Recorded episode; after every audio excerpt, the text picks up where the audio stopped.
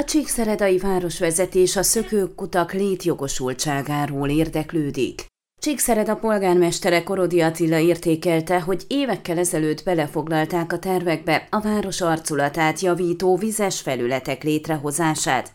Ellenben azt már megkérdőjelezte, hogy az akkori műszaki tudás igazolta-e ezek célszerűségét. A város arculatát nagyban befolyásolják ezek a látványosságok. Nem tudunk szó nélkül elmenni olyan infrastruktúrák megléte mellett, amelyek régiek vagy újak, de kérdés, hogy van egy létjogosultságuk. Ez így nem kellene folytatódjon. Utalt Korodi a Szabadság téren lévő szökőkútra, amely tájékoztatása szerint nemrég ugyan ki volt takarítva, ellenben bosszúságot okoz számukra az, hogy nem látja el igazi rendeltetését.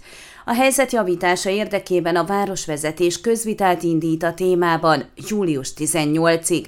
A város lakossága online felületen egy kérdőív kitöltésével alkothat véleményt a szökőkutakkal és azok jövőjével kapcsolatban.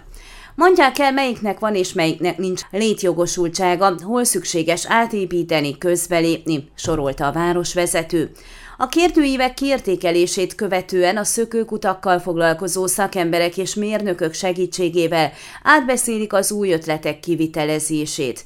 A polgármester hozzáfűzte, a Mikóvár előtti szökőkutat nemrég újból beüzemelték, továbbá a Majlát Gusztáv Károly téren lévő két szökőkút is működik jelenleg. A városban hat köztéri szökőkút van, kettő a Majlát Gusztáv Károly téren, egy-egy pedig a Szabadság téren.